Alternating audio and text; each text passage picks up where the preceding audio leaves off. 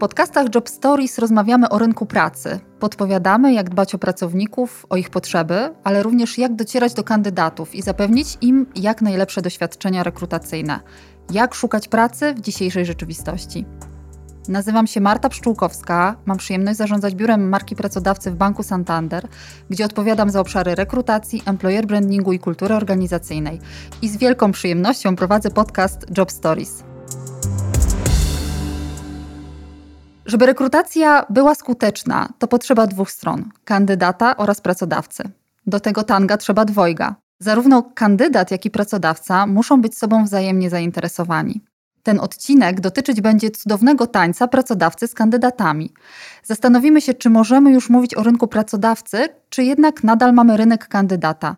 Podzielimy się dobrymi praktykami, jak przyciągnąć uwagę kandydatów. Podpowiemy im także, jak szukać pracy, jak dobrze przygotować się i zaprezentować na rozmowie rekrutacyjnej, gdzie szukać sprawdzonych opinii o przyszłym pracodawcy. To tylko niektóre wątki, które poruszymy w trakcie dzisiejszej rozmowy. Moimi gośćmi będą Anna Mikulska, Employer Branding Director i partner współzałożycielka MJCC. Specjalizuje się w prowadzeniu projektów badawczych i strategicznych. Odpowiada również za realizację kampanii rekrutacyjno-wizerunkowych, fanka niestandardowych, wąsko targetowanych działań EB. Oraz Agnieszka Jarmicka, menadżerka zespołu pozyskiwania talentów, otwarta na nowe rozwiązania z zakresu rekrutacji i budowania pozytywnych doświadczeń kandydatów. Ja się strasznie cieszę, bo to pierwszy odcinek, więc jestem podekscytowana bardzo tym faktem. No i cóż, dziewczyny, ja myślę, że, że zaczniemy. I słuchajcie, zacznę od tego, że jak dostałam kilka propozycji nazw tego podcastu, to ta Job Stories jakoś rzeczywiście szczególnie mi się spodobała. Mm, z jakiego powodu? Bo bardzo mi zależy na tym, żeby też e, moi, moi goście dzielili się takimi, no też osobistymi historiami Dzisiejszym tematem jest temat kariery zawodowej i chciałabym Was poprosić, żebyście powiedziały w ogóle na jakim etapie Wy własnych karier zawodowych jesteście aktualnie i też zaprosić Was do tego, żebyście się podzieliły takim doświadczeniem wydarzenia, być może osoby, która jakoś znacząco wpłynęła na, na jakąś zmianę e, w waszej ścieżce zawodowej, na rozwój waszej, waszej kariery. Mm, żeby dać wam chwilę na zastanowienie, bo być może to pytanie was e, zaskoczyło, to ja powiem dwa słowa o takich moich doświadczeniach. Dla mnie takim e, momentem przełomowym była decyzja o zmianie pracy te półtora roku temu przez kilkanaście lat pracy w innej organizacji. Jak tak sobie myślę z perspektywy tego doświadczenia, to, to, to mogłam spokojnie wcześniej tą decyzję podjąć, bo dałabym sobie szansę rzeczywiście na, na kolejny krok w rozwoju, na, na zobaczenie nowych perspektyw dużo szybciej. I to jest taka moja też rada dla, dla naszych słuchaczy. Oczywiście, jeżeli jesteśmy gotowi, mamy tą decyzję podjętą, że czasami nie, nie, nie, trzeba aż tak długo analizować. Tak, dla mnie takie poczucie bezpieczeństwa było ważne, więc faktycznie e, osobiście tą decyzję podejmowałam dość długo. Natomiast powiedzcie dziewczyny, jak to jest e, u Was, Ania? Dla mnie przełom to, ja, ja, nie mam żadnych wątpliwości, dla mnie przełom to jest e, moment, w którym zdecydowałam się pójść na swoje i założyć agencję. E, I też się trochę bałam. E, też to odważna też, decyzja. To też był taki moment, że ja miałam wtedy fajną pracę w korporacji, zmieniłam ją na inną pracę w korporacji na moment i pewnie bym w tej korporacji została, ale jakby trafiłam do kultury, która mi kompletnie nie odpowiadała. Mm, no i to był ten moment, kiedy, mhm. Kiedy doszłam do wniosku, że no dobra, to, to chyba zmienimy na swoje. No i to jest zdecydowanie przełom, absolutnie. E, ja mam poczucie, że, że agencja dała mi wszystko. Znaczy, pracuję zupełnie inaczej, pracuję. Zupełnie inny sposób funkcjonowania, prawda? E, ale też zupełnie inna perspektywa, bo pracujemy z wieloma klientami, pracujemy, widzimy bardzo dużo różnych e, kultur organizacyjnych, bardzo dużo różnych sposobów na zarządzanie. Mm, no i to jest mega rozwijające, więc to dla mnie jest zdecydowanie ten. To była Twoja decyzja, czy, czy, czy, czy ktoś Ci pomógł w jej podjęciu? Znaczy, my, my, założyliśmy tak. agencję z Adrianem Juchimiukiem i, i jakby byliśmy chyba w dosyć podobnym momencie, to znaczy my, my zaczynaliśmy e, pracując przy konkursie Graszo Staż w dawnych czasach w PWC. No i doszliśmy do momentu, w którym już rzeczywiście nie było to dla nas wyzwanie i e, oboje zrobiliśmy dokładnie tą samą operację, to znaczy poszliśmy do innej korporacji, okay. nie do końca poczuliśmy, że to jest to i wtedy doszliśmy do wniosku, że to jest ten moment, kiedy Idealny trzeba moment na swoje. zmianę. Agnieszka, jak to jest u ciebie? Wiesz co, właśnie zastanawiałam się, czy ja mam jakiś taki totalny przełom w karierze zawodowej, e, bo mam takie takie poczucie, że od kilku lat faktycznie to wszystko jakoś tak płynnie się dzieje, mm, dokładnie tak jak ma się dziać, mm, więc nie wiem, czy ten przełom jeszcze e, przede mną, czy ja po prostu nie zauważam aż tak wielkich przełomów, mhm. ale faktycznie mam poczucie, e, to co zapytałaś na początku, nie wiem, czy jestem upoważniona w wymienianiu nazwisk tych osób, które mam poczucie, że po drodze mi pomogły, więc, więc tego nie zrobię. Mm, natomiast faktycznie jest tak, że mam to szczęście do ludzi i mam e, to szczęście do znajdywania się w takim momencie odpowiednim chyba mm, w, w organizacji, że te, że te możliwości się pojawiają, wiesz. Mhm. Pewnie też trochę sama je, tak patrząc perspektywicznie wstecz, e, sobie stwarzałam, bo to pewnie jest gdzieś tam, wiesz, trochę stwarzanie, trochę, trochę podejmowanie tych wyzwań, ale mam wrażenie, że właśnie wszystko jakoś się, wiesz co, dobrze zbiegło i zbiega w mhm. czasie z tym, na jakim ja etapie takiego swojego rozwoju zawodowego slash um, osobistego jestem e, i czuję, że, że wiesz, że to jest jakieś tam dobre um, połączenie. Miejscu. Tak, tak, tak. Więc nie, nie czuję takich, wiesz co, maksymalnych skoków, przełomów totalnych. Czyli czasami taki Tylko, stabilny rozwój kariery tak, to też jest jakąś dobra, taką konsekwencję. E, dobra, mm -hmm. dobra metoda. Mm -hmm. to, to, wróćmy jakby do naszego takiego e, głównego wątku, czyli, czyli tego rynku pracy. Faktycznie no, czujemy stopniowo odmrażanie gospodarki, zniesione zostaje większość obostrzeń związanych z pandemią coraz więcej e, mamy e, odwagi w tym, żeby, żeby zmieniać pracę. Natomiast no, rzeczywiście ten okres pandemii COVID-u no, poturbował dość mocno niektóre firmy, ale część branż też na tej pandemii w jakiś sposób e, urosło. Jak to wygląda teraz? W którym my jesteśmy w ogóle miejscu na rynku pracy? Jak ten rynek pracy teraz się kształtuje?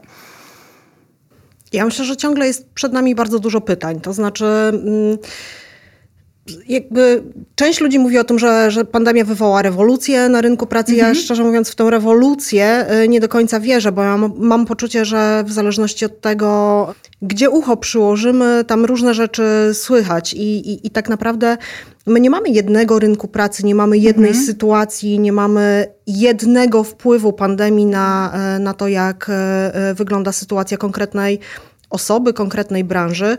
Y, są oczywiście takie branże jak logistyka, e-commerce, y, które y, mega zyskały na, na pandemii. Są takie branże jak gastronomia, które wychodzą z tej pandemii oczywiście dużo bardziej poturbowane. Ja znalazłam, przygotowując się do dzisiaj, takie, taką informację, że 200 tysięcy osób w Polsce wyszło z branży gastronomicznej, straciło miejsca pracy. Więc Ogromna ilość. Tak. To jest gigantyczna rzesza ludzi, którzy, którzy będą się musieli odbudowywać na na, rynku pracy, albo już to zrobili, mm -hmm. bo też e, trafili Czyli te osoby się branż. przebranżowiły, duża część, duża część osób tak, bo, bo to też nie jest tak, że, e, że my mieliśmy jakieś gigantyczne tąpnięcie i nagle mm -hmm. się mhm. okazało, że, że rzesza ludzi trafia na e, bezrobocie i, i nie ma co ze sobą zrobić. Więc ja myślę, że my ciągle jesteśmy w momencie, w którym my szukamy odpowiedzi na pytanie, co dalej.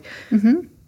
Ja myślę sobie też, wiecie, że z punktu widzenia kandydatów, z którymi mm, ja mam kontakt i rozmawiam, mm, ta pandemia na pewno sprawiła, mm, że więcej na temat swojej pracy no, mieli siłą rzeczy kiedy pomyśleć i trochę być może przewartościować to, co do tej pory było istotne albo ważne, a co się stało mhm. teraz, tak? Mhm. Tak samo jak się zmieniło poczucie bezpieczeństwa, bo ono co innego oznacza, tak samo, e, tak samo jakiś komfort, work-life balance również się zmienił, trzeba było go przedefiniować po prostu. Więc wydaje mi się, że mm, myśląc o zmianie, o ile ktoś mm, y, faktycznie o niej myśli, może brać pod uwagę trochę inne czynniki, aniżeli to było dotychczas, wiecie? I to mi się wydaje takie bardzo wyraźne teraz w tym, co kandydaci mówią o tym, co ich motywuje do zmiany. I, i tutaj widzę faktycznie um, też, um, wiecie, ogromne taka, ogromnie takie możliwości do, do rozmów z, z kandydatami i też komunikowania na zewnątrz tego, co się dzieje w firmie. Wiesz, trochę takiego, trochę takich kwestii związanych właśnie z tą kulturą, o której Ania mówiła, firm, ale też podejściem do tej pracy, która już teraz wiemy, że co do zasady, mówię o biurach, nie mówię o innych obszarach, gdzie ona jest niemożliwa, będzie hybrydowa, tak, w mniejszym lub większym stopniu. I to bardzo zmienia, w jaki sposób postrzegamy to miejsce pracy jako dla nas e, właściwe bądź nie, poza kwestiami merytorycznymi, o których teraz, jak rozumiem, nie rozmawiamy. Na ile ci kandydaci są chętni do tego, żeby tą pracę zmieniać, na ile są, są, są odważni, no bo jednak to poczucie bezpieczeństwa w jakiś sposób zostało zachwiane, tak? I może wywoływać pewne obawy w tym, żeby, żeby podjąć tę decyzję. E, patrząc na statystyki Pracuj.pl, ta liczba ogłoszeń na portalu wzrosła o 48% versus to, co było w zeszłym roku. Na OLX o 11%. Na ile, na, na ile jest ta gotowość? Czy to zależy i od czego? Wiesz co, no ja właśnie e, jakoś tak, poza tymi wynikami, które oczywiście są statystykami, są oparte na, na, na liczbach, myślę, że mm, zmiana pracy, poza sytuacją, kiedy musisz się podjąć, bo na przykład jesteś mm, objęta zwolnieniami grupowymi, albo nie czujesz się bezpiecznie, bo firma e, informuje, komunikuje, że te zwolnienia nadejdą, czy będą, mm, czy będą różnego rodzaju cięcia, po prostu wynikające z kondycji finansowej firmy, to mi się wydaje, że ta skłonność do zmian no, jest również poza kontekstem w ludziach, tak? Czyli ona jakby nie jest ściśle związana z tym, co się dzieje na, na rynku pracy, mm, tylko no, albo ktoś do tej zmiany dorasta, e, na nią się decyduje, ma do tego e, powody, które, które uważa za dzisiaj istotne, e, albo nie, wiesz?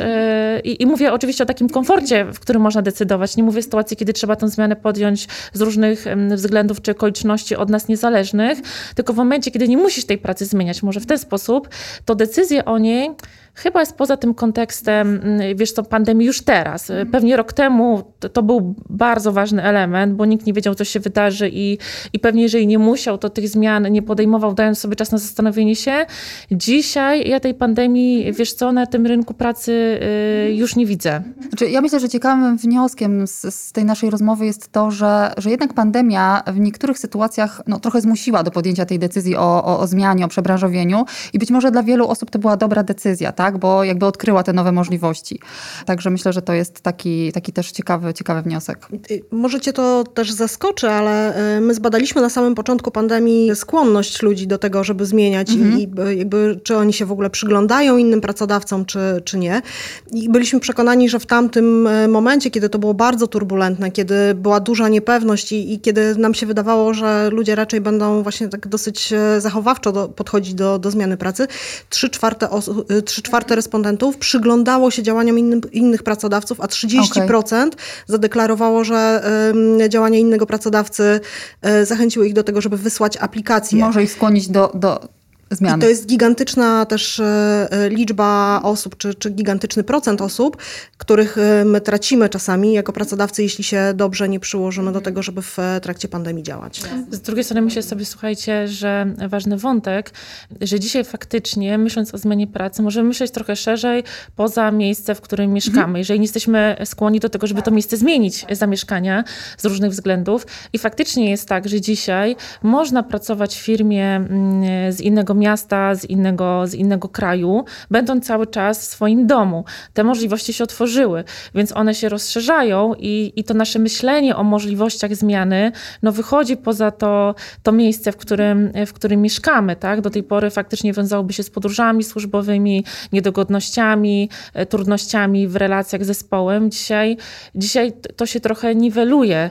Nie znika, ale na pewno daje szersze, szersze możliwości szersze myślenia możliwości, o tej, o tej zmianie. Mhm. E, ale też pracodawcy w taki sposób też postrzegają e, kandydatów do pracy, tak? Nie tak. szukają kogoś stricte z danego miasta, tylko rozszerzają to pole poszukiwań i w związku z tym też możliwości znalezienia być może naprawdę mm, osoby w punkt dopasowanej do stanowiska, która, która w danym mieście czy miejscowości jakkolwiek nie, nie mieszka. Tak, Więc to ciekawy wątek. Ciekawy myślę, bardzo, dzisiaj. Mhm. Agnieszka, tak, to o czym powiedziałaś szczególnie w przypadku y, takich trudnych profili, tak? Gdzie Na w danym przykład, rynku tak, też lokalizacji jest, trudno o takie jest osoby. Trudność tak, tak, w pozyskaniu tak, tak, i, tak. i wtedy jakby rzeczywiście pracodawcy otwierają się na te inne mhm. lokalizacje.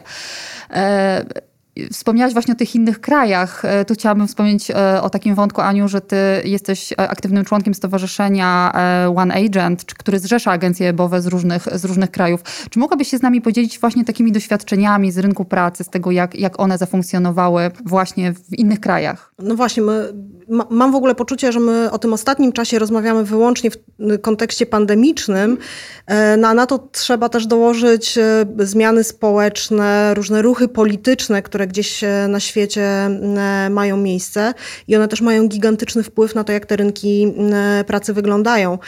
Mamy też rynki pracy, które były w różnym momencie, w momencie wybuchu pandemii i też w różny sposób ucierpiały.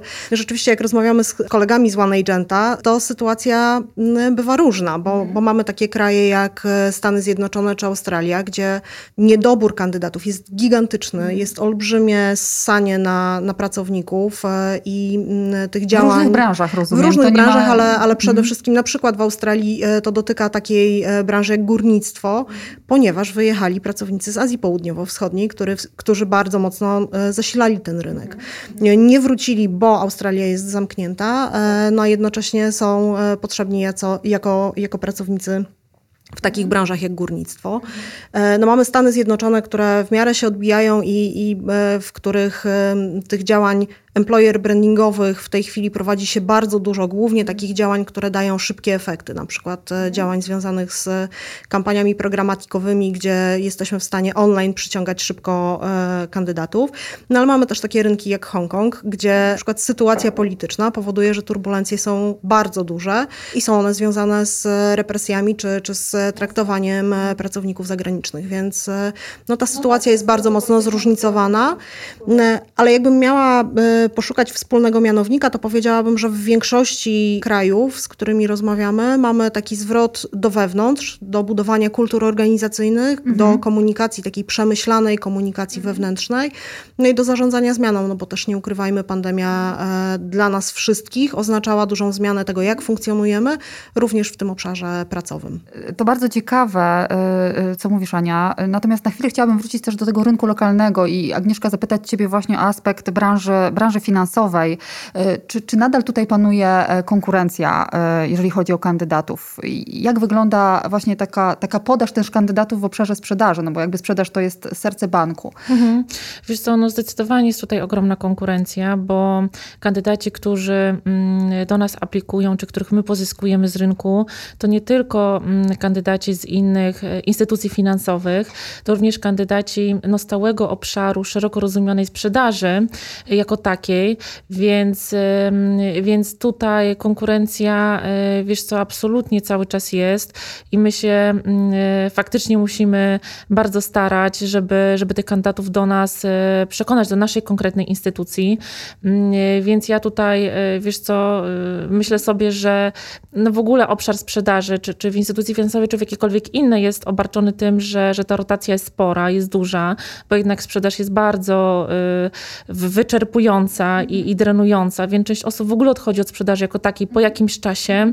Część osób odchodzi i, i gdzieś również w, naszej, w ramach naszej organizacji na przykład przychodzi do innych obszarów, gdzie ta sprzedaż aktywna w sensie relacji z klientami e, dzień w dzień e, jest w mniejszym stopniu, bądź awansuje gdzieś poziomo pionowo. Więc myślę, że to jest takie naturalne, że, że osoby, które pracują w sprzedaży albo pracują w niej gdzieś tam na innych stanowiskach, będąc dalej, kontynuując tą pracę zawodową, albo też rezygnują po jakimś czasie z pracy w sprzedaży sensu stricte, więc ta rotacja siłą rzeczy jest i ona jest chyba nieunikniona. Mhm. Mi się wydaje, jest takim że... naturalnym zupełnie tak, zjawiskiem, jeżeli chodzi o ten, tak, e, tak, ten tak, obszar. Tak, tak, tak. Mhm. Natomiast na pewno, mm, na pewno to, co się zmieni i myślę, że, że dzisiaj już o tym wszyscy wiedzą, to też sposób, e, który już, już się zmienił, na pewno się zmieni jeszcze, e, relacji z klientami. On wygląda inaczej, będzie to bardziej digitalne, mhm. tak? I to, I to planują wszystkie organizacje, więc też mm, kompetencje, których pewnie będziemy poszukiwać u takich kandydatów do mhm. sprzedaży, też się będą w jakiś sposób zmieniać, bo te wymagania e, relacji z, z klientem będą, będą też no, nie w nieznacznym stopniu, po część pozostanie jak najbardziej ta sama, mhm. ale w jakiś sposób też będzie, będzie, będzie inna. Do tego się trzeba będzie albo dostosować, mówię o osobach, które już w tej sprzedaży działają, albo, mm, albo wiesz, albo szukać też tych kompetencji wśród innych grup e, osób spoza sprzedaży i to pewnie będzie też bardzo, bardzo ciekawy wątek na przyszłość. Myślę, że e, ten taki nurt właśnie takiego reskillingu, upskillingu, rozwoju też pracowników wewnątrz organizacji, dostosowywania właśnie do tych aktualnych wymagań, prawda, stanowisk jest też takim nurtem, który w tej chwili w firmach po prostu jest realizowany. Wiesz co, jest mhm. realizowany i pewnie, i pewnie też coraz częściej pracownicy sobie zdają sprawę, czy kandydaci, czy osoby, które poszukują pracy, że będzie ich to również dotyczyło, wiesz, w mniejszym lub większym stopniu, prawda, czy reskilling, czy upskilling. E, bez tego już się nie da, no nie? Trudno jest jakby, wiesz, tak konstans utrzymywać swoje kompetencje i, i znajdywać się gdzie indziej, więc, więc absolutnie wręcz tak, rynek, to, to, taką koniecznością po prostu rynek na, na ten nasz, nasz ciągły rozwój. Tak. Dziewczyny, trochę o tym wspomniałyście, e, czyli o tych zmieniających się potrzebach, oczekiwaniach kandydatów, na co no, na pewno pandemia miała w jakimś zakresie wpływ, czyli właśnie ten kontekst e, pracy zdalnej, to możliwość pracy z różnych lokalizacji, z różnych, z różnych miejsc. E, czy są jeszcze jakieś inne oczekiwania kandydatów, potrzeby? Jaki jest ten, e, ten obecny kandydat? Na rynku? No bardzo trudne pytanie, żeby to podsumować, Marta, wiesz, mm, w taki sposób e, całościowy. E, myślę, że kandydaci są e, coraz bardziej świadomi swoich potrzeb, swoich oczekiwań, wiesz. Mm, I mm, czy, czy wchodzą na ten rynek pracy, czy już na nim są, to, to, to ma chyba mniejsze znaczenie. Większe znaczenie ma to, że znają trochę swoje oczekiwania, mają wiedzę, poszukują tych informacji na temat firm. To nie jest tak, że wiesz, ktoś wchodzi do firmy, firmy, nawet kończąc studia i nic na ten temat nie wie. Poszukuje tych informacji, co pewnie też istotne również w ramach networkingu u aktualnych pracowników, więc jest to też bardzo ważny wątek do adresowania cały czas aktualnych pracowników, bo oni są najlepszymi osobami i marketingowcami naszych firm, y, ale wydaje mi się, że gdybym miała powiedzieć o tej jednej takiej cesze, która, która jest y, różna od tego, co było wcześniej, to taka większa świadomość, wiesz, i też własnych potrzeb, i też swojego, swojej takiej ścieżki zawodowej, w takiej strategii długoterminowej. To już nie są kandydaci, którzy szukają pracy na teraz i zobaczą, co będzie potem. Oni jakiś pomysł na siebie mają i albo, wiesz, jakby stanowisko się wpisuje w ten pomysł, albo nie i oni tak to oceniają więc na pewno taka duża świadomość tego, co się chce, ale też odwaga do, do, do, do zmieniania. Ten, ten reskilling, upskilling, o którym mówiłaś, wydaje mi się też się w to wpisuje, że jest odwaga tak trochę porzucenia nawet czegoś, co się robiło do tej pory i pójścia w coś nowe, co wiadomo nieznane, mniej bezpieczne, wyjścia spoza tej swojej strefy komfortu. Yy, I, i, i ja te, te, te, te dwie cechy obserwuję, wiesz, dzisiaj wśród kandydatów. Ja bym powiedziała, że na słupkach w badaniach ilościowych niewiele się zmienia. Aha. Się czasami śmiejemy, że te oczekiwania się zmieniły o 360 stopni, to znaczy wróciły do punktu wyjścia. Natomiast e, jak patrzę na to, jak wyglądają nasze rozmowy z e, kandydatami, z pracownikami w firmach, e, to bym powiedziała, że mamy takie dwie rzeczy. Pierwsza to jest stabilność i to taka, i takie bezpieczeństwo szeroko bardzo rozumiane, to znaczy taka uwaga firmy poświęcona tym, tym pracownikom. A, druga, a drugi czynnik to byłaby taka takie indywidualne podejście i takie przyjrzenie się temu, czego rzeczywiście e, pracownik potrzebuje. Taka I, uważność na pracownika. Tak, taka uważność mhm. na pracownika e, ze strony e, firmy. I jeśli to się firmie udało udowodnić w czasie pandemii, to rzeczywiście ci pracownicy są dużo bardziej zaangażowani, dużo lepiej oceniają swoje, swoje organizacje niż mhm. inni. Mhm.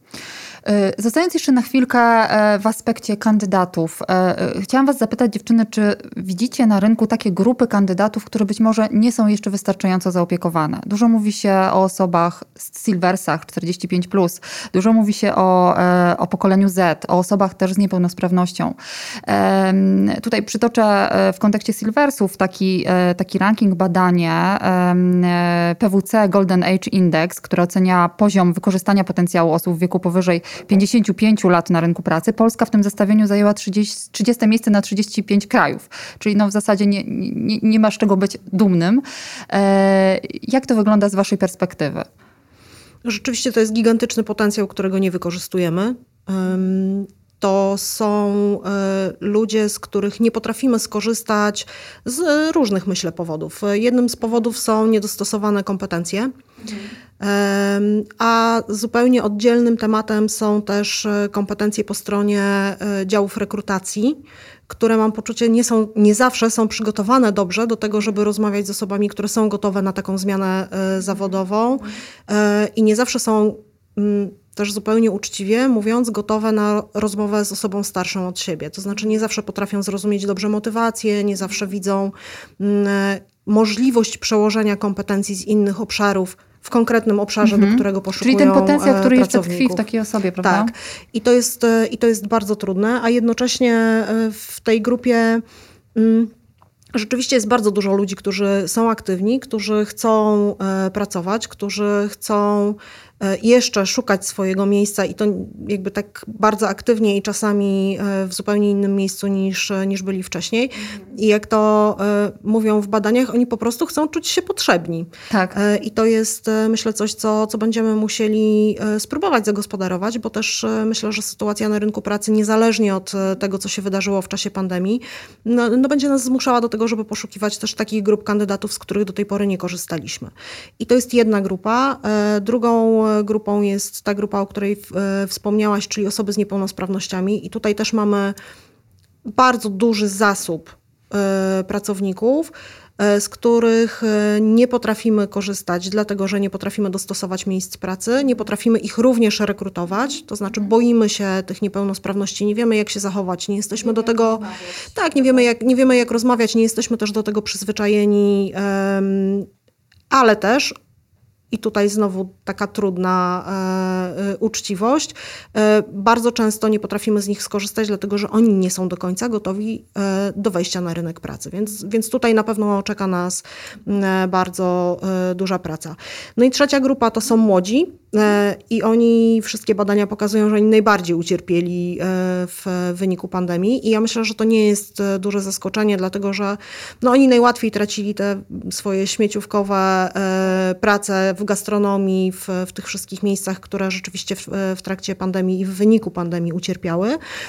No ale jednocześnie wprowadzenie takiej osoby do organizacji w momencie, w którym ona trafia na przykład po studiach czy po, po ukończeniu szkoły, mhm. Jeśli mówimy o organizacjach, które pracują w trybie hybrydowym, jest dużo trudniejsze niż było, e, ale nawet w organizacjach, w których, e, e, w których pracujemy normalnie, stacjonarnie, nie wiem, w gastronomii, sprzedaży, w, przy, przy produkcji, ten dystans społeczny i to, jak się zmieniły też relacje międzyludzkie, powodują, że, że onboarding takiej osoby, przygotowanie jej do takiej pełnej sprawności mm -hmm, zawodowej mm -hmm. jest dużo większym wyzwaniem. Ja myślę, że tutaj jakby e, te dwie grupy, o których wspomniałaś, czyli właśnie e, osoby 45, plus, 55 plus i połączenie właśnie tych osób z tymi młodymi osobami, to często jest taka obopólna wartość, prawda? Bo Absolutnie. to jest jakby właśnie w kontekście onboardingu takie wprowadzenie, wdrażanie, pokazywanie organizacji, ale z drugiej strony też właśnie pokazywanie tej perspektywy młodej osoby, która też jest korzyścią. Te, te starsze osoby też z tego e, absolutnie czerpią, bo, bo mm, jeśli mówimy na przykład o takich formalnych programach typu odwrócony mentoring, to tak. możemy oczywiście mówić o konkretnych kompetencjach, ale nawet jeśli e, nie mówimy o tym, tylko mówimy po prostu o wspólnej pracy, to przecież to, że jesteśmy różnorodni bardzo nas rozwija i, i to daje nam dużo nowych możliwości. Różnorodność, Ania, tak, to, to jest y, y, klucz. Tutaj Agnieszka, zwrócę się do ciebie, bo różnorodność i dbanie o ten aspekt różnorodności, budowanie kultury różnorodnych zespołów jest ważne dla E, dla Banku Santander.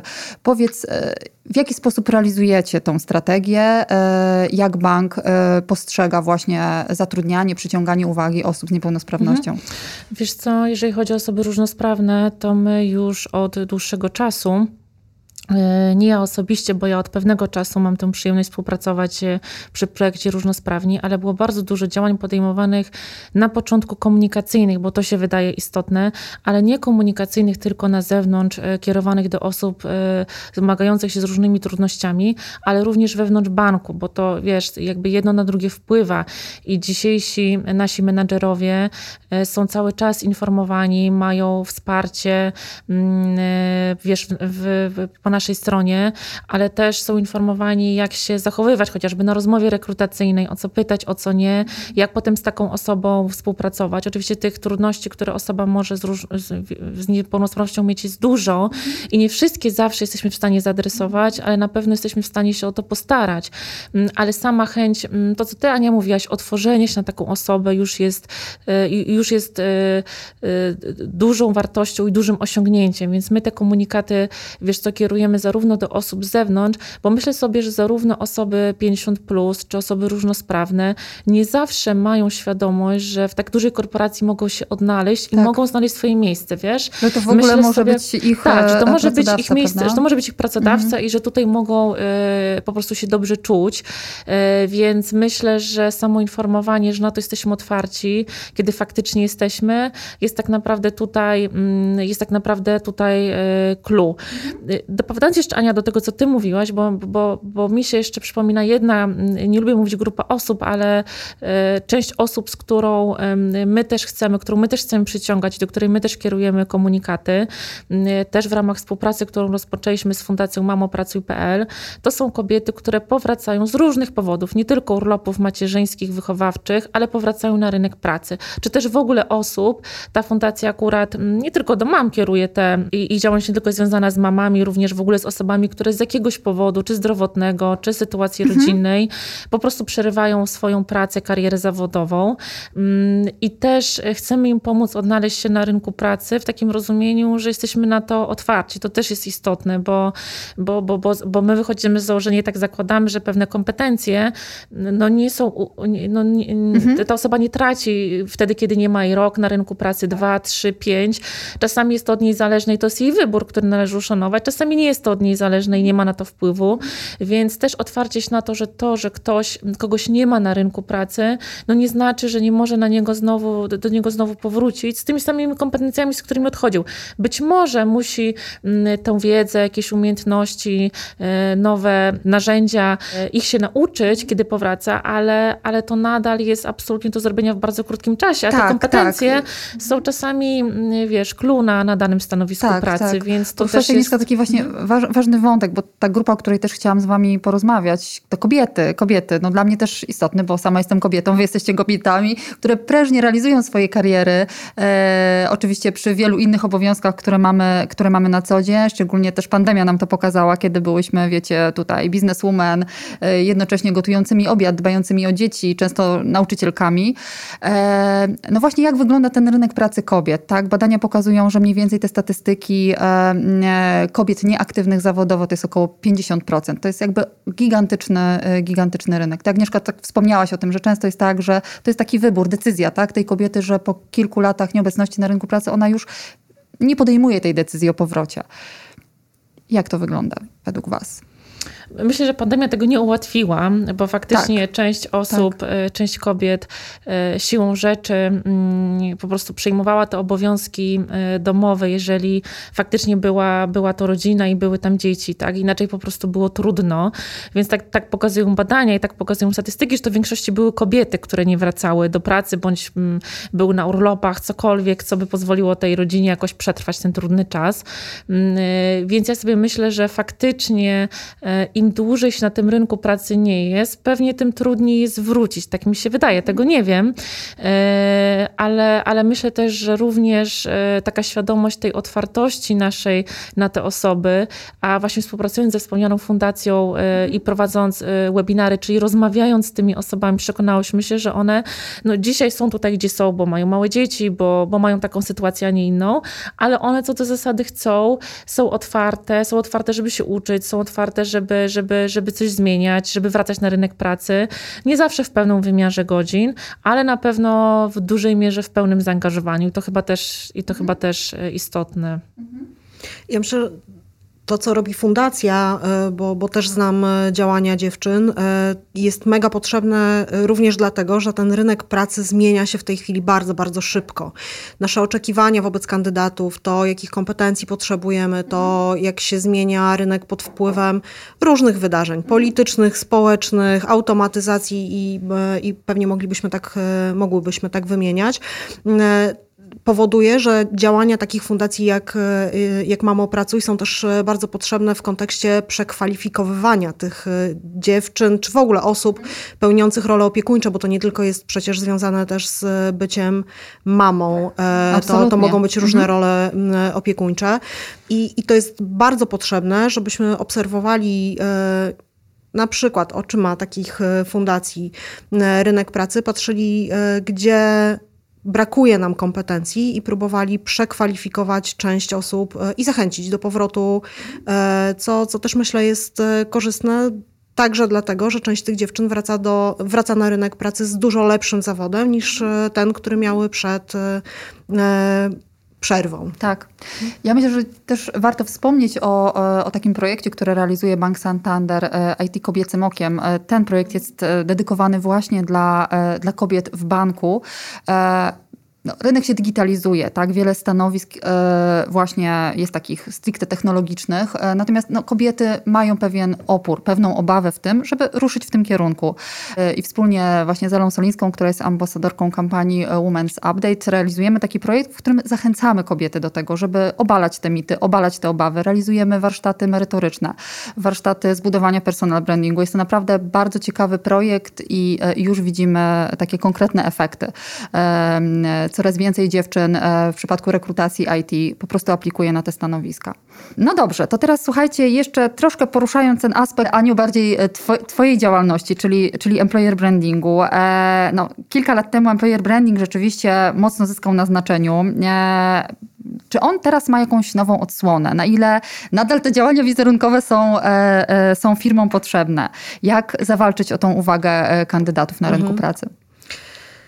No, mamy tutaj pewnie y, dwa obszary. Pierwszy, y, pierwszy temat to jest y, taki zwrot, który bardzo mocno y, odczuliśmy w y, tym ostatnim roku. To jest zwrot do wewnątrz, bo rzeczywiście historycznie, jakbyśmy spojrzeli na employer branding, to głównie mówiliśmy tutaj o marketingu rekrutacyjnym mm. i o działaniach skierowanych w ogóle na rynek pracy, nastawionych na przyciąganie pracowników, nowych kandydatów. Y, w tej chwili myślę, że duży zwrot do wewnątrz, wewnątrz, takie nastawienie na budowanie kultury, na odpowiadanie na nowe potrzeby, mm, na e, komunikację wewnętrzną e, mhm. właśnie. No, a drugi obszar to jest też zmiana samych działań. Nie mamy targów pracy, nie mamy konferencji, na których e, tradycyjnie... Stacjonarnych wydarzeń. Sta, tak, stacjonarnych wydarzeń, na których tradycyjnie w dużym stopniu rekrutowaliśmy. Studentów nie ma na uczelniach. Nie mamy idąc po drugim skraju i po zupełnie innych grupach kandydatów, nie mamy takich wydarzeń jak, nie wiem, dożynki, e, gdzie też lokalnych się, takich, takich lokalnych wydarzeń, gdzie też się dużo rekrutowało.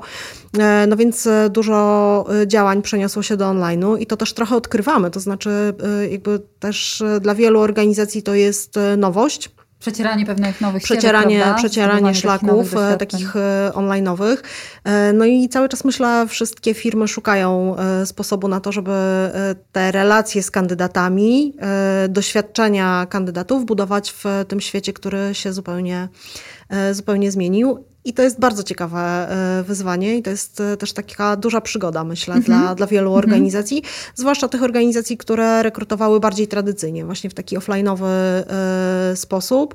Mm, no i zobaczymy jak, to, zobaczymy, jak to będzie. Jestem bardzo ciekawa też tego, czy wrócimy w pełni mocne, do takich mocne wydarzeń. też w social mediach, prawda? Tak, mocne działania to, to są, to są media społecznościowe, to są mhm. wszystkie te digitalowe nowe kanały, takie jak Programmatic, gdzie tak naprawdę trochę śledzimy remarketing, gdzie śledzimy kandydata, gdzie, gdzie szukamy ich, korzystając z cech e, niekoniecznie takich demograficznych, o których tutaj dzisiaj rozmawiałyśmy, tak? Niekoniecznie z wieku, kompetencji twardych i tak dalej, tylko na przykład śledzimy tych kandydatów korzystając z, z możliwości targetowania behawioralnego, czyli patrząc na to, jak kandydat w sieci się zachowuje i, i, jakie ślady e, po sobie zostawia, więc to jest też e, ciekawa. Ja tutaj nawiążę do naszej kampanii Santandera, która wystartowała w ubiegłym tygodniu Jesteś jak, która pokazuje pracowników jako takich właśnie codziennych bohaterów, budząc skojarzenia z cechami, zachowaniami, jakie prezentują na co dzień bohaterowie książek, seriali. Aniu, jesteście partnerem biznesowym realizacji tej, tej kampanii. Czy coś Cię w niej zaskoczyło? Co jest też takim kluczem do sukcesu? Że mieliście odwagę zrobić niestandardową kampanię, okay. jak na bank. To jest bardzo, to, to jest taka kampania, która jest bardzo, e, mam wrażenie, niebankowa e, i wyszła trochę poza schemat tego, co, co zwykle w bankowości widzieliśmy, więc mm-hmm. to, to chyba najbardziej. Mm-hmm, mm-hmm. No właśnie zastanawiam się też nad takim aspektem, jak być autentycznym w tej komunikacji z kandydatami, jak nie pomalować tej trawy zbyt mocno na zielono, tak? bo to też jest niestety taki E, taka granica, którą łatwo jest, e, łatwo jest przekroczyć. Najważniejszym e, narzędziem w ogóle w biznesie jest rozmowa, i akurat w tym przypadku najważniejszym narzędziem jest rozmowa z kandydatami, z pracownikami. Mhm.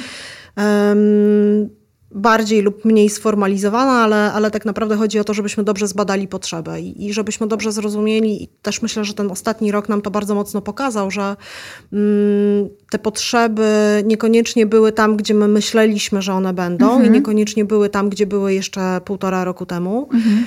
Mm, I musieliśmy dobrze zrozumieć, e, jakie wyzwania, jakie bóle, jakie bolączki mają nasi pracownicy i nasi kandydaci, i one Mm, no dosyć mocno, myślę, pandemia e, mhm. odkryła. Tak, odkryła, sposób. uwypukliła, mhm. bo, bo nagle się okazało, że okej, okay, być może nie musimy dojeżdżać, ale właśnie mamy szkołę w domu, mamy e, za małe mieszkanie być może, żeby pracować na przykład e, z, nie wiem, partnerem mhm. w jednym miejscu. No i to były zupełnie nowe wyzwania, które nasi pracownicy odkrywali i firmy musiały na nie odpowiadać, więc Tutaj jakby mam też poczucie, że to, co się zmieniło, to jest e, takie odejście od to już taki trend widzieliśmy przed pandemią, ale pandemia go na pewno zintensyfikowała. Takie odejście od e, badania raz na dwa lata, wiecie, wyciągania wniosków po dwóch latach, mhm. albo badania raz na rok tak. i wyciągania tych tak, wniosków tak, raz na rok. Tak.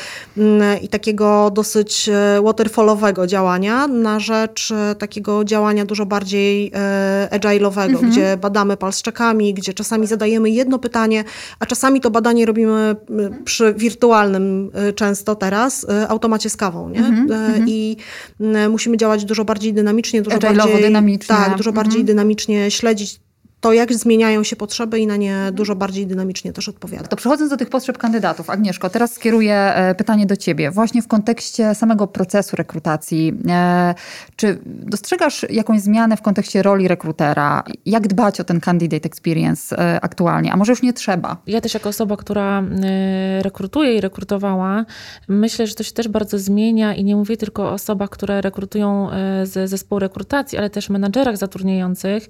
Dzisiaj to, co powiedziała Ania, mi się bardzo spodobało o tej rozmowie i o tym, że jest ona tak naprawdę najważniejsza. Ja uważam tak samo, dlatego mm, dzisiejsze interview jest już mniej, mm, wiesz, cyklem pytań i odpowiedzi, tylko zaproszeniem do rozmowy, bo tylko rozmawiając z kimś masz faktycznie szansę dowiedzieć się tego, czego chcesz i też powiedzieć o tym, co chcesz przekazać. E, więc ja, e, więc my dzisiaj bardziej zapraszamy do rozmowy naszych kandydatów w trakcie interview, aniżeli właśnie do tego, e, wiesz, odpytywania, na które właśnie można się przygotować.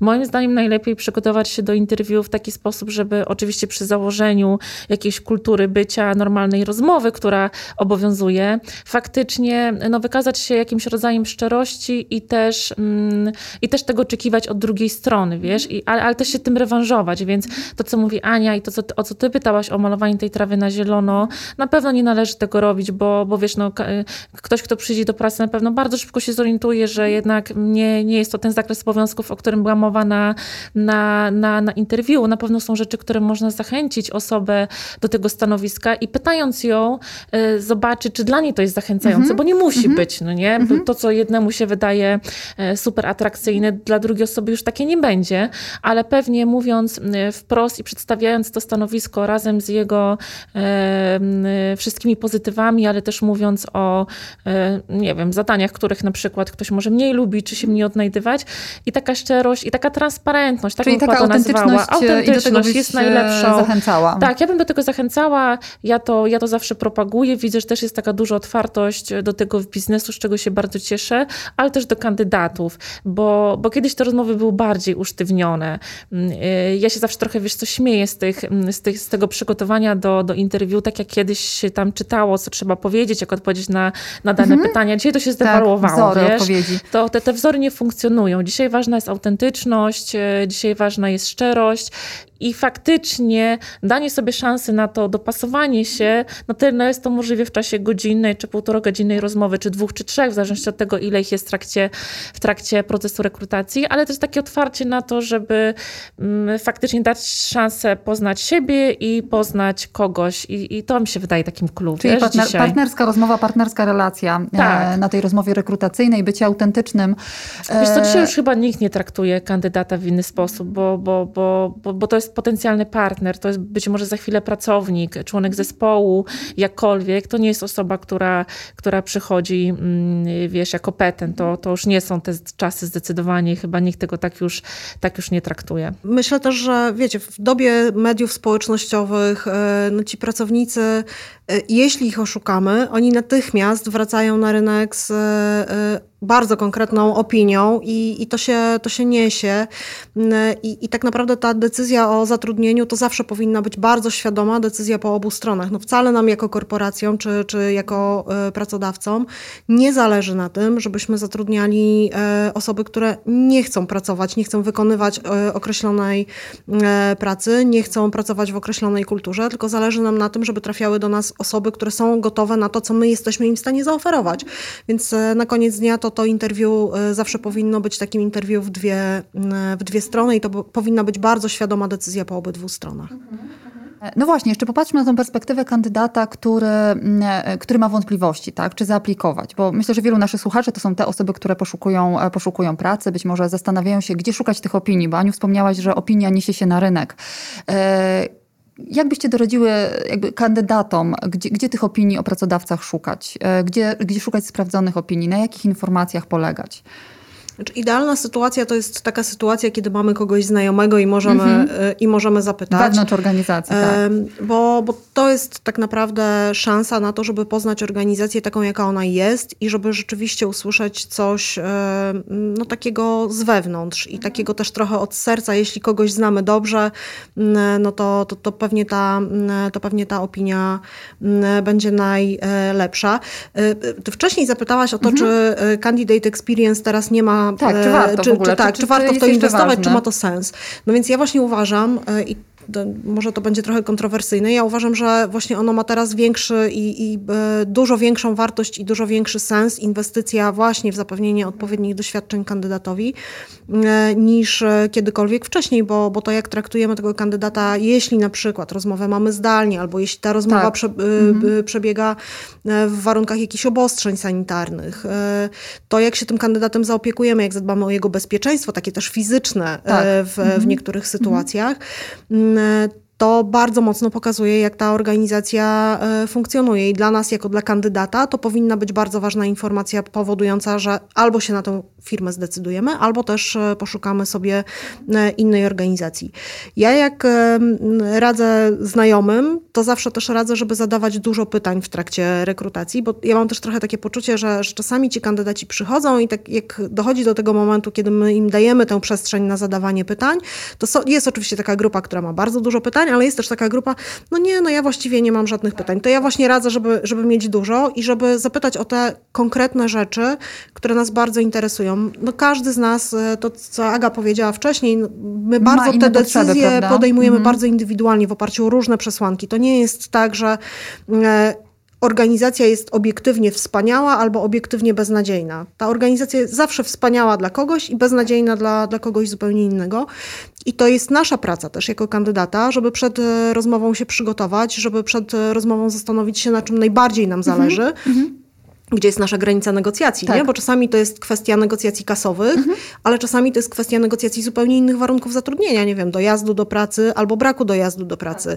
To jest czasami kwestia e, w takich e, obszarach jak, nie wiem, gastronomia czy, e, czy sprzedaż. To może być kwestia negocjacji grafika mhm. na przykład, nie? Mhm. Więc to, mhm. są, to, to, to mogą być różne, różne elementy i nikt za nas tej pracy nie odrobi. Więc ja zachęcam do tego, żeby się zastanowić, na czym nam zależy i bardzo konkretnie o to zapytać w trakcie rozmowy, bo to, to nam daje szansę, żeby się dowiedzieć, mhm. tak, czy to jest organizacja dla nas. Zdecydowanie. Nie? Ty wspomniałeś właśnie o tych aspektach też takich twardych, prawda, wynagrodzenia. Ja myślę, że też ważne jest z perspektywy i kandydata, i pracodawcy właśnie to dopasowanie do kultury organizacyjnej, dopasowanie do wartości, tak, bo jakby i z jednej i z drugiej strony jest to ważne, czy do, dołączymy do organizacji, która jest zgodna z tymi naszymi wartościami i się w niej rzeczywiście dobrze poczujemy i nie, powiedzie, nie powiemy po jednym, trzech miesiącach, no nie, to, to nie jest w ogóle miejsce dla mnie, źle się tutaj czuję.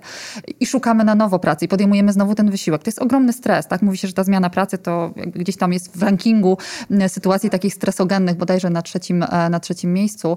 E, więc to, to dopasowanie właśnie do wyznawanych wartości, wydaje mi się, że to też jest istotne. Więc no.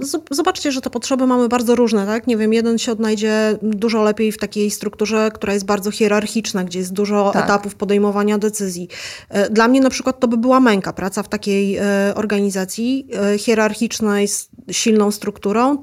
Ja tego nie lubię bardzo. Ja lubię bardzo mhm. działać agile'owo ale też się tego dowiedziałam o sobie w którymś momencie mojej kariery, nie? Więc to jakby też musimy, tak, musimy się też nad tym e, zastanawiać. Musimy jakby też, myślę, że du dużo zależy od takiej samoświadomości e, samego kandydata, nie? Du dużo, mm, dużo zależy od tego, ile czasu poświęcimy na refleksję e, i, i zastanowienie się nad tym, na czym naprawdę nam tak. zależy, jakie naprawdę mamy Dlaczego potrzeby. Dlaczego chcemy zmienić? A nie będziemy się tylko mhm. zastanawiać nad tym, tak, tak, albo takiego trochę złapiemy focha pod tytułem ta organizacja jest nie dla mnie, więc ja sobie znajdę um, nową. Mhm. Dlaczego znajdę sobie nową? Dlaczego mhm. ta organizacja jest nie dla mnie? Dlaczego mhm. chcę Czego innego wyzwania? Bo to może, być, to może być kwestia innego wyzwania, a to może być właśnie kwestia tego, że ja chcę mieć w nowej organizacji święty spokój i robić swoją robotę i wychodzić do, do, do domu z, z pracy. E, I znowu, to jakby może być tak, że konkretna organizacja będzie dla nas fantastyczna, a inna będzie zupełnie beznadziejna właśnie dlatego, że na przykład nie trafia w e, moment e, życiowy, w którym e, jesteśmy, nie? Więc mhm. warto się nad tym zastanawiać. Ja sobie też myślę, Ania, jakby słuchając tego, o czym ty mówisz, że też ważne są, wiesz co, w ramach candidate experience emocje. Jak w każdej relacji, również w takiej, nawet jeżeli się nie zdecydujesz na dalszą rozmowę, współpracę, albo ktoś po, po, po interwiu do, do, niej, do takiej rozmowy ciebie nie zaprosi, to nadal masz emocje związane z, z tą relacją, w której byłaś i pewnie mm, i pewnie tak jak w każdej relacji możesz nie pamiętać osoby albo kontekstu, ale pamiętasz, że potraktowano cię bardzo fair, bardzo uczciwie. Wychodząc z tej rozmowy, na przykład dowiedziałaś czegoś o sobie, ktoś ci zadał pyta pytanie z zainteresowaniem, a nie dlatego, że po prostu, wiesz, tak wymuszał, wiesz, kontekst po prostu sytuacji, w której się znalazł i to wszystko ludzie czują, więc mi się wydaje, że też jest ważne niezapominanie o tym, nawet jeżeli to jest któraś rozmowa, e, którą się przeprowadza, że po drugiej stronie jest człowiek, człowiek, który czuje, czy, czy, czy ty się nim interesujesz, czy nie, czy ty faktycznie z uwagą słuchasz tego, co on mówi, czy już zakładasz, że on wie, co ma do powiedzenia. I to są takie rzeczy, ten taki, wiecie, taki, tak jakby w trzeciej, czasami w czwartej linii tej rozmowy, poza merytoryką i innymi kwestiami, ale które czasami się okazują najważniejsze. Ja osobiście, gdybym rozmawiała z moim potencjalnym menadżerem, który widziałabym, że mnie nie słucha, albo nie uważa, albo nie jest e, ewidentnie zainteresowany tym, co chcę powiedzieć, nie wiem, czym się zdecydowana na taką współpracę, no nie? Więc czasami jest tak, że kandydat z różnych powodów mm, albo nie przychodzi dalej w procesie rekrutacji, albo sam się z niego wycofuje, ale nadal to, o czym ty mówisz, jeżeli ktoś go zapyta, wiedząc, że był na rozmowie e, w takiej firmie, powie, że, że, tak, że on rekomenduje pójście chociażby na rozmowę, albo że ma pozytywne, pozytywne doświadczenie i to też jest mm, i to też jest budowane właśnie na tej drugiej, trzeciej, czasami czwartej linii, a jest czasami najistotniejsze. A jednocześnie znowu e, mamy nowe wyzwania z tym związane. E, czytałam historię, e, w której e, menedżer w czasie rekrutacji nie włączył kamery, w związku z mhm. tym e, zatru i zatrudnił pracownika po tej rozmowie. Mhm. Jedyną osobą, która miała włączoną kamerę na tej rozmowie był ten potencjalny, a później już Kandydat. pracownik. Mhm. E, I okazało się, że również przez okres wdrożenia swojego menedżera e, ten człowiek e, nie zobaczył, ponieważ menedżer doszedł do wniosku, że źle wygląda w kamerze na Teamsie i nie będzie I nie się włączał. mhm. No i jak się domyślacie, człowiek się zwolnił po, po okresie próbnym mhm. i, i doszedł do wniosku, że jakby to nie jest organizacja dla niego.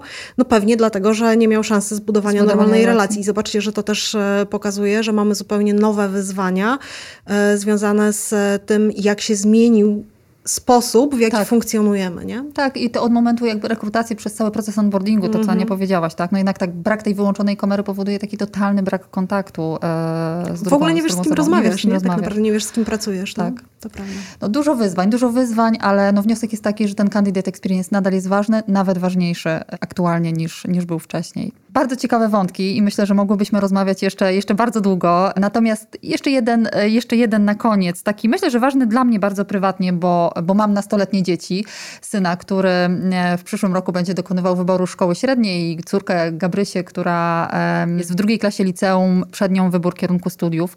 To takie bardzo młode pokolenie, ale też nasi przyszli pracownicy. E, myślę o nich w kontekście właśnie podejmowania tych decyzji, o tych wyborach szkół średnich, e, studiów i też kontekstu tak mocno zmieniającego się rynku pracy, tak? powstawania nowych zawodów, e, digitalizacji, tego, że wiele zawodów po prostu przestanie istnieć, tak wiele zawodów powstanie, o których te dzieci nawet nie mają zielonego pojęcia. Czy miałybyście jakąś złotą radę, kogo mają one słuchać, w jakim kierunku podążać? Wiesz co, ja, ja też na tym zastanawiam, bo mam dzieci, co prawda młodsze niż ty, więc, więc jeszcze nie na tym etapie podejmowania decyzji, póki co my podejmujemy za nie decyzje, w jakiej placówce edukacyjne są. E, to też jest trudne. Natomiast ja sobie myślę, że e, tak jak zapytałaś, że dzisiaj bym, e, czy twoim, czy swoim dzieciom powiedziała, że te wybory, które dokonują, wiesz, nie są raz na zawsze, że mogą to zmieniać. Ja chyba kiedyś funkcjonowałam bardziej w przestrzeni, że to jest bardzo determinujące, jakie, jakie studia wybiorę, bardzo determinujące, jaką pierwszą pracę podejmę. Dzisiaj sobie myślę, że to naprawdę można zmieniać. Oczywiście wcześniej myśląc na, na, na ten temat, nie jakoś bardzo spontanicznie, ale w sumie, jeżeli ktoś jest spontaniczny, to czemu nie? Może i tak, wiesz, te kroki, które go doprowadzą, to go doprowadzą tam, gdzie będzie chciał. Więc ja chyba bym doradziła to, że, że absolutnie trzeba, trzeba dokonywać wyborów. Nawet nie dokonanie wyboru jest dokonaniem wyboru mhm. dla mnie, ale że, że można go zmienić, nie? Mhm. Że, że możesz po prostu... Że to nie jest e, decyzja, tak, która że możesz, wpłynie totalnie tak, na całe tak, tak, twoje tak, wiesz, i, i, po prostu, mhm. że to faktycznie nie jest jakieś determinujące i żebyśmy też tak o tym nie myśleli, bo to faktycznie jest bardzo ograniczające potem. I nam się wydaje, że naprawdę już jesteśmy w jakiejś trajektorii i, i musimy I po prostu nią iść. A tak nie jest. Możemy mhm. spojrzeć, wiesz, w bok, w lewo, w prawo, do tyłu czasami, nie zawsze do przodu i to też jest ok, więc ja chyba będę swoje dzieci uczyła, żeby dokonywały przemyślanych wyborów, ale też miały śmiałość i odwagę do, do zmieniania jej, jeżeli tak to będą czuły i że i tak uznają za stosowne, wiesz? Dzięki. Dzięki. Bardzo Wartościowa rada. Ja, ja, się z tym zgodzę i dodałabym do tego, że nie wiem, kogo powinny słuchać, ale wiem, czego się powinny nauczyć, a mianowicie moim zdaniem powinny się nauczyć oduczać się starych rzeczy i uczyć nowych. I to jest. E, nie, tak, ja się zgadzam absolutnie, że te wybory nie mają tak dużego znaczenia, jak być może kiedyś miały, nie są tak determinujące, jak kiedyś e, e, były i nie są tak determinujące, jak nam się wydaje czasami, że są. Um, i najważniejszą rzeczą w tym bardzo zmiennym otoczeniu, tym, na tym bardzo zmiennym rynku pracy, kiedy mm, no, te zmiany następują bardzo szybko i bardzo niespodziewanie czasami, e, jest to, żebyśmy potrafili uczyć się nowych rzeczy i mhm. oduczać mm starych. I mhm. to jest, e, to jest moim zdaniem klucz tak, do sukcesu. Aktualny system edukacji nam w tym nie pomaga. Tak, myślę, że to trzeba robić poza takim formalnym tak, systemem tak. edukacji, tak. albo mieć bardzo dużo szczęścia, żeby trafić do miejsca, które, które takiego otwartego mm. myślenia o świecie w ogóle i takiej szerokiej, takiego szerokiego też spojrzenia, łączenia kropek z różnych e, obszarów, z różnych branż czasami, z różnych e, zupełnie czasami zaskakujących, wiecie, dziedzin życia, nie? Czasami czytamy coś o filozofii i nagle się to okazuje doskonale przydatne w biznesie. Mm, no to trzeba mieć szczęście, żeby do takiej placówki e, trafić, więc e, chyba raczej też zaryzykowałabym stwierdzenie, że trzeba się tego uczyć poza systemem edukacji. Uczyć się oduczać. Zostańmy z tym hasłem na, na koniec naszej rozmowy. Ja Wam, dziewczyny, pięknie dziękuję za, za tą inspirującą dyskusję. E, jestem przekonana, że dla naszych słuchaczy ona również taka, taka była. To był pierwszy odcinek podcastu Job Stories. Ja już teraz gorąco zachęcam do słuchania nas. Przed nami kolejne tematy. Bardzo Wam, dziewczyny, dziękuję za dzisiaj. Bardzo My dziękuję, bardzo Marta, dziękujemy. Bardzo dziękuję, Ania. Jeśli czujesz, że ten podcast był dla Ciebie wartościowy, to proszę podziel się nim również ze swoimi znajomymi. Zachęć ich, żeby zasubskrybowali kanał Santander Bank Polska na YouTube oraz na platformach streamingowych Spotify, Google Podcast, Apple Podcast. Jeśli chcesz się ze mną skontaktować, to znajdziesz mnie na LinkedIn. Podziel się ze mną tematami, które są dla Ciebie szczególnie interesujące i chcesz, abym poruszyła je w kolejnej rozmowie. Zapraszam też do aktywnego komentowania i odsłuchania kolejnych odcinków.